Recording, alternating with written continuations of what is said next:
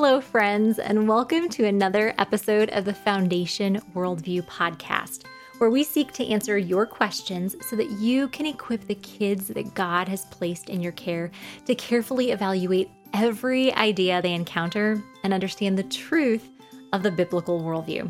I'm your host, Elizabeth Urbanowicz, and I'm thrilled that you've joined me for another episode today. Now, today's question says How do we explain and help our children engage with the body of Christ, who at the moment is failing to keep its eyes on Jesus? How can we make a difference and turn this around? Well, that's a lot of questions packed into one, asking how we explain this to our children. Um, you know, when the body of Christ might not be where we think it should be, how do we make a difference and turn this around? Um, so, the first thing I want to say is it's, I think it's really easy in today's world of social media and YouTube and TikTok, where there's just so much noise online from people that we may never even have met or we may know, but we don't know that well in person. It's so easy just to get caught up in what's going on online and to become very overwhelmed and to think that, you know, the body of Christ at this moment is failing to keep its eyes on Jesus. Where this kind of reminds me of the narrative um, of Elijah in 1 Kings 19. You know, right after he has the big battle, you know, with the prophets of Baal in chapter 18, and God shows up in a huge way. You know, nothing happens to the prophets of Baal, to their altar. And the bull that's on their altar. And then Elijah soaks his altar and bull with wood, with, uh, sorry, with water so that all the wood is soaked. And God just comes down with fire that consumes everything on the altar. And so, you know, there's this huge victory. And then Elijah is chased by Jezebel. And, you know, he just has this moment where he's just exhausted and depressed and he just wants to die. And he just says, you know, I alone am left. You know, I'm the only faithful prophet in Israel. And, you know, God explains to him very graciously. God reveals himself to Elijah and explains what he's going to do, you know, how he is going to come in judgment. And he says, I will leave 7,000 in Israel everyone who has not bowed the knee to Baal. And so God is showing that he's coming in judgment, but he also is reminding Elijah that Elijah, his claim that he was the only one left, that he was the only one faithful to God left in Israel, that that was not true, that there were 7,000 who have not who had not bowed the knee to Baal. And and I just think that this is this is pertinent to our situation you know, when we might be really discouraged by what we see online, maybe even what we see in our community, and just think, oh, you know, the body of Christ is failing to keep its eyes on Jesus. Well, one thing we need to remember is we need to remember that the body of Christ is the bride of Christ, and that Christ loves his bride, and that he is sanctifying her.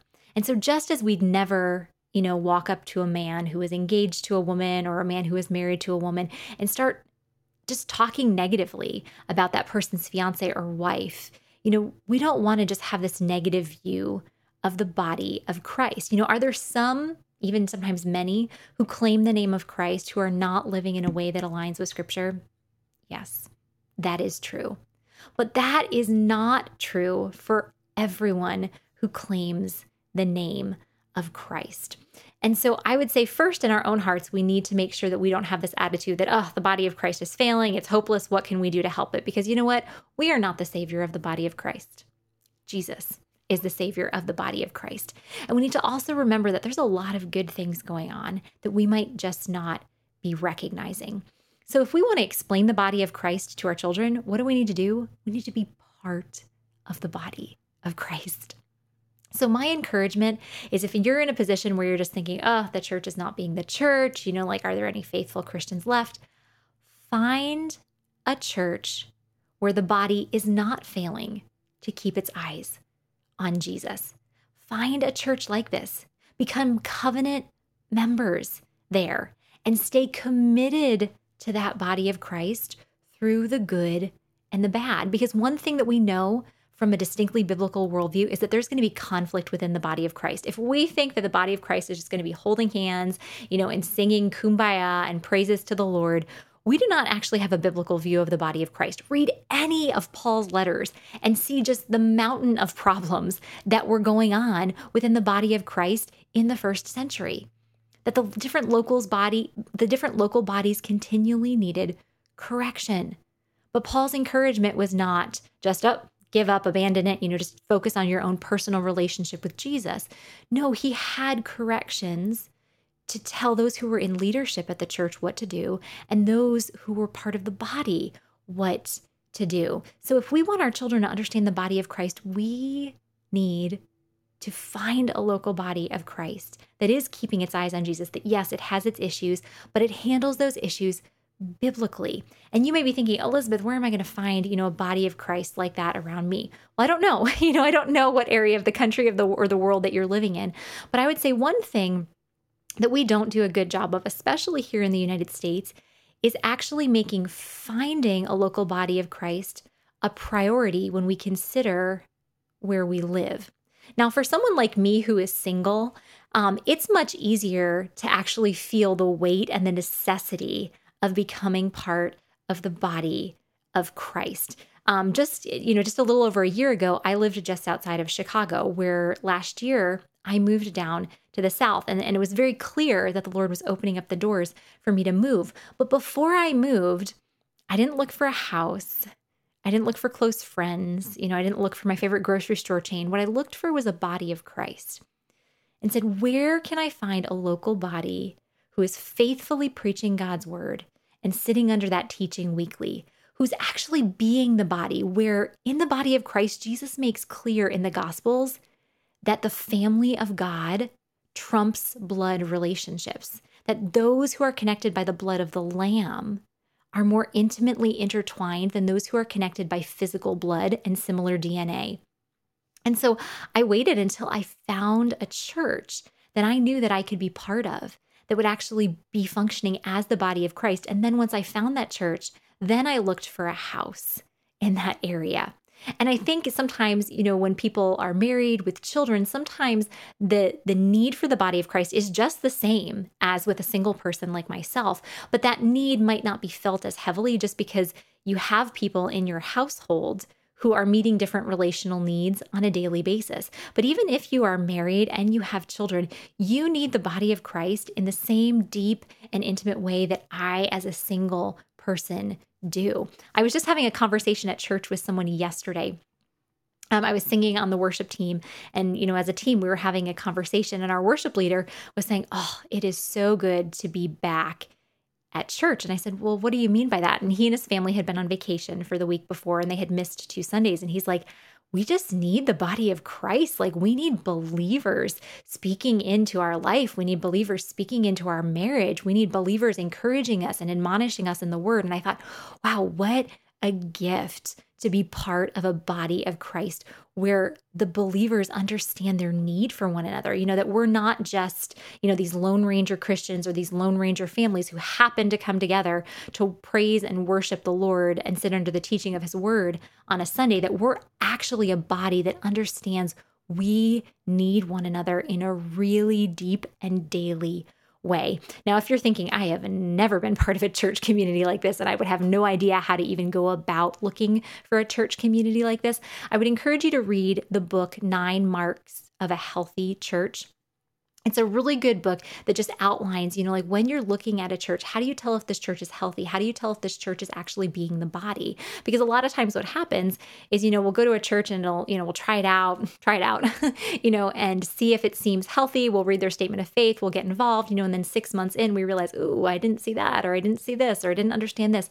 Where the Nine Marks book really just goes through nine checklists of how do you tell if a church is a healthy church. Also recommend the book The Gospel Comes with a House Key. In that book, Rosaria Butterfield, you know, just really outlines what biblical hospitality looks like, you know, what it looks like to be the body of Christ. And if you're interested in more information about that, um, a couple months ago, Rosaria Butterfield was actually on a Foundation Worldview webinar where we talked about raising kids in a home with biblical hospitality. So, highly recommend you check that out. But just be very intentional about the church that you are involved in, that you are actually in a church that is being the body. And you know, if you are convicted that you the church you're currently part of is not being the body and God has called you to stay there and help change things, I would just admonish you just be the body even if no one else around you is. Be the body, even if no one else around you is, because as you start doing that, other people are going to notice. And I just had this conversation with my small group leader and his wife. My um, we call small groups uh, missional communities at my church, and my missional community leader is actually one of the elders at our church. And I was just talking with him and his wife, who's a really good friend of mine, um, just about kind of their journey of joining this church. And they just do such a great job of fostering genuine biblical community. You know, they're, they're just there there for everyone in the church who needs them. You know, they're in real life ways. And I know that there's so many people at our church who depend on them and who just love them because of the way that they're intentionally investing in others. You know, their home is always open, they're constantly serving, they're constantly giving of themselves. And I was talking with them and it, I was really uh, almost shocked to find out that you know when they got married that this was not their typical mo you know that they just went to a church where you know they could come in on a sunday morning and you know they spend an hour in the worship service and then they grab their kids and they leave. And you know never really have anything else to do with that church again you know maybe going to a wednesday evening service or programming. But you know, weren't really actively involved. And then just learning about how when they became part of our church, the church that that you know we now attend, how they were really shocked by the way others in the church were just intentional about being the body of Christ. And they said, you know, at first it kind of annoyed them because, you know, they didn't want responsibilities, you know, other than Sunday morning and maybe an occasional Wednesday evening. But as the body of Christ around them was just consistently functioning as the body of Christ, that the Holy Spirit started to, to convict them of just how they weren't viewing the body of Christ in a biblical way. And I mean, now, you know, four or five years later, I, there's no way that I would know unless they told me, you know, that this hasn't just been their typical daily life of just investing in the body. And it's just such, I, I know it's not easy, you know, and I know there's times where it's really, really difficult for them and times where they, you know, probably just wish they could have their lives to themselves a little bit more. But it, honestly, it is just the most beautiful thing to watch. And I've even been challenged you know, just to look at how do I view the body of Christ? How am I laying down my life on a daily basis for the brothers and sisters who I'm in fellowship with? And I have been challenged and encouraged and I've grown a lot, you know, just by their example. So so be the body of Christ even if no one else around you is. I mean, just some practical thoughts. Have people over for dinner at least twice a month. Sit down with your spouse and say, okay, we want to practice being the body of Christ. Who can we have over for dinner? And just start that habit where you're consistently having people over until it just becomes a regular part of life. I know another couple in my church, you know, the wife grew up in a home where her parents were consistently practicing biblical hospitality and her husband did not. And her husband is more of an introvert. And so in the beginning, you know, when she was like, let's have this couple over, let's have that couple over, you know, her husband was kind of like, oh, I don't know, you know, I'm kind of tired after I come home from work. But as they continued to practice hospitality, soon her husband started being the one to recommend, hey, what if we had them over? We haven't met them. What if we invited them over? Okay, so start opening up your home, you know, just make a goal twice a month you know, maybe one day it'll turn into once a week or even twice a week. Just another practical thing babysit. Find a young mom in your church who's just tired. Find a couple with multiple kids who really just needs a date night. Invite those kids over to your house, whether you have kids of your own or whether, you know, you're single or you're married without kids. Just be intentional about babysitting. That's one of my favorite things to do is after church on a Sunday to just take some people's kids with me home and I'll feed them lunch. You know, we'll play for a while. And then, you know, after a couple hours, I'll bring them home when it's nap time, you know, so that their parents can have time just to connect, to relax, to get stuff done around the house. Be intentional about babysitting. Bring lunch over weekly to a mom of littles. Okay, find someone who has kids a similar age as you and might be lonely or might be struggling. Find a mom who just had a baby and is struggling with postpartum depression. And just once a week, set up time to just bring lunch over. It doesn't need to be fancy. Okay, I do this with one of my friends at church who has a little one, you know, and can't get out much. You know, once a week, just, you know, it's not fancy, you know, just make a salad, make a sandwich and bring it over, you know, and just spend time together. Mow someone's lawn. I'm really not that great at yard work and I travel a lot. I'm on the road.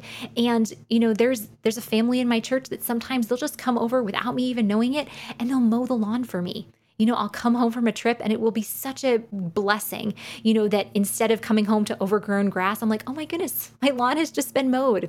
Okay, find someone in your church who's sick, make a meal for them, okay? Just and just be the body of Christ, even if no one else around you is. And as you do these things, as they become a regular part of your family's life, your eyes will naturally be fixed on Jesus, and your children will understand what it means to be part of the body of Christ. And this is what helps them understand the truth and the goodness and the beauty of the biblical worldview. Well, that's a wrap for today. But as always, as we leave our time together, my prayer for you is that God would bless you as you continue to intentionally disciple the children that He's placed in your care. I'll see you next time.